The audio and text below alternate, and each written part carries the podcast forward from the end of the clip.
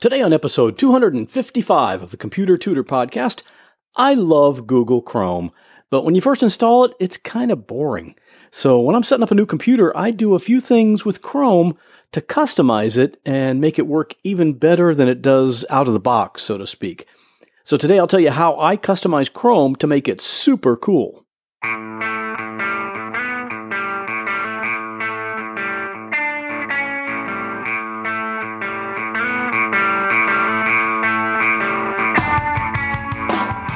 Welcome to another episode of The Computer Tutor tips, tricks, and advice from a computer pro without all the tech talk. And now, here is your computer tutor, Scott Johnson.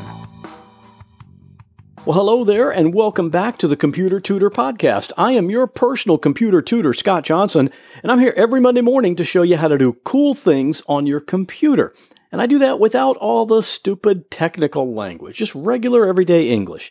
I do a lot of computer repairs every week, and as long as you can get on the internet, I can most likely fix yours no matter where you're located. Just give me a call at 727 254 9078 or email me at pctutor at gmail.com. Today's computer tip can be seen at my website over at computertutorflorida.com forward slash 255. So let's get started. You know, I've used a lot of different web browsers over the years, and when I first got on the internet way back when, I used the CompuServe service, and as I recall, I think you had to just use their software as the interface. But the first freestanding web browser I think I used was Netscape Navigator, which was, I think, somewhere in the mid 90s, I think 1994 probably. Then the next year, Microsoft came out with its own web browser, Internet Explorer. That was in 1995. So I started playing around with that one. And now here's what's kind of interesting Firefox was introduced in 2002. That's seven years after Internet Explorer came out. And it became popular very quickly. I remember I liked it right off the bat. And part of that may have just been because people were sick of Internet Explorer and not really having any other viable options. So a lot of people were using Firefox, and of course, it's still pretty popular today as well. But get this Google decided to come out with their own web browser called Chrome. And you know when it was actually introduced? September of 2008. So they were really late to this game. But Chrome has become very popular, and in fact, right now, it really dominates when you compare it with the, all the other web browsers. As it stands right now, Internet Explorer is used by about 13 or 14% of computer users. Firefox is running somewhere around 8%, somewhere in that ballpark. Now, Microsoft Edge, which is the new browser that comes with Windows 10, is back around 5%. And part of that's because it's still new, and part of that is because it's just awful. But Google Chrome, the latecomer to this game, currently has about 50% of the market share. So, for all the people worldwide that use web browsers, about half of them are using Chrome. So, obviously, Chrome is doing something right to get that many users. And I'm included in that 50%. I've been using Chrome as my default web browser for years, and I really like it.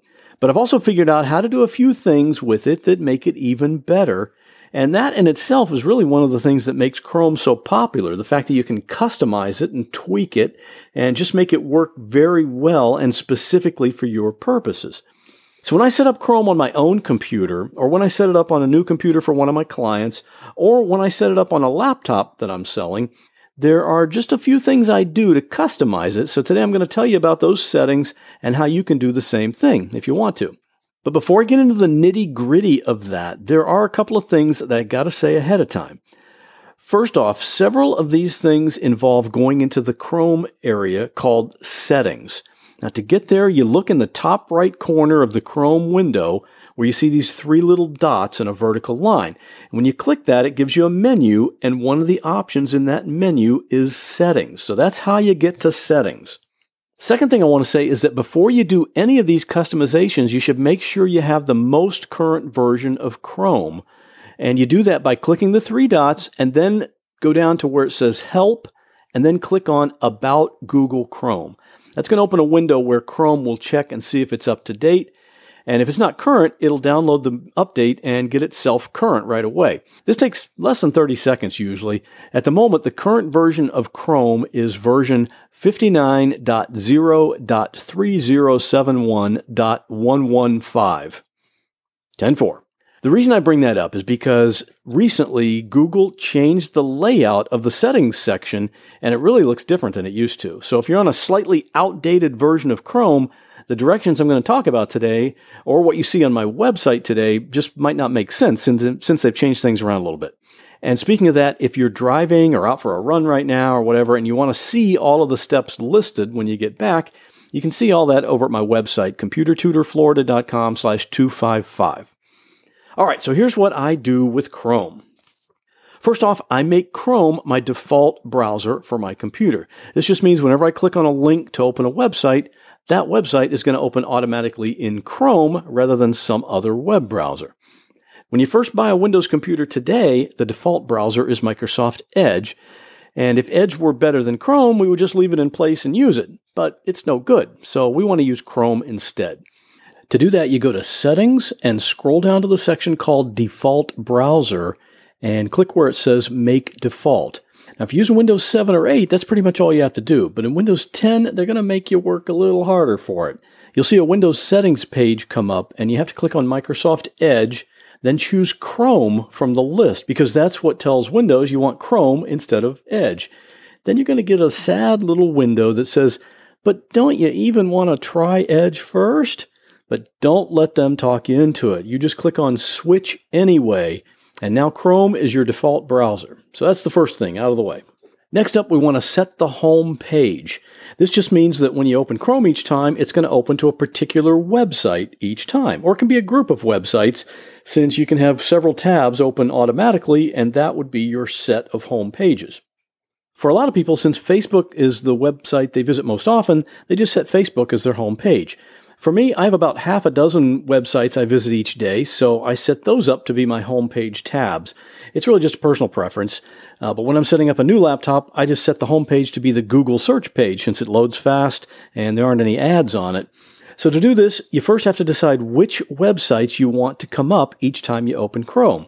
So you go to the first one, then you open a tab and you go to the second website. So now you have two of them open. Then you open another tab and go to the next website. So the idea is you want to get all the websites up, one in each tab, just the way you want it to open every time you open Chrome. So once you have all of them set up the way you like, go back to settings and scroll down to the section called on startup. And you want to choose the option that says open a specific page or set of pages and then click on use current pages. So you're basically telling Chrome, hey, you see these pages I have open right now?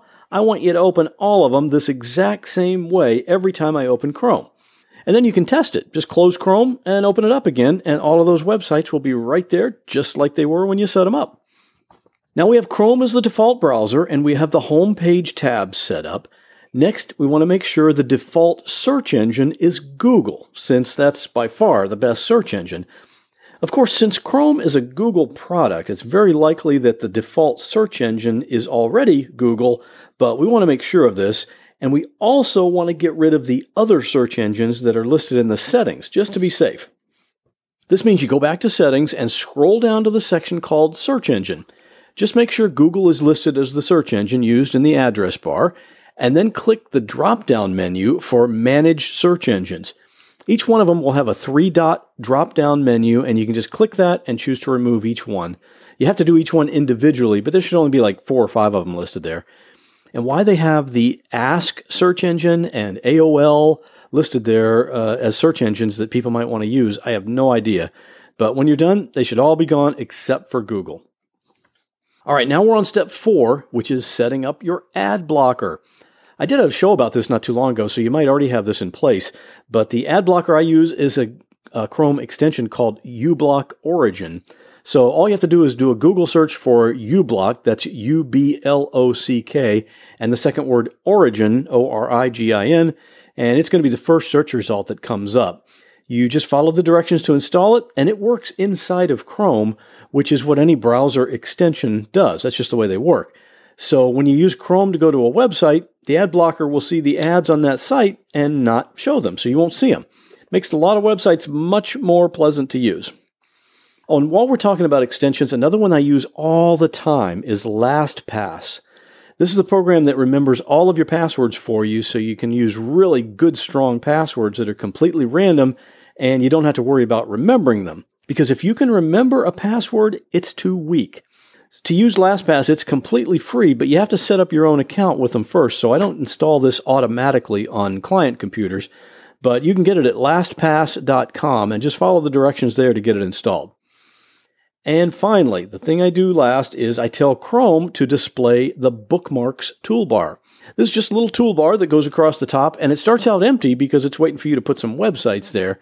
You can put it there just by holding down the Control and Shift keys and then tap the letter B for bookmarks.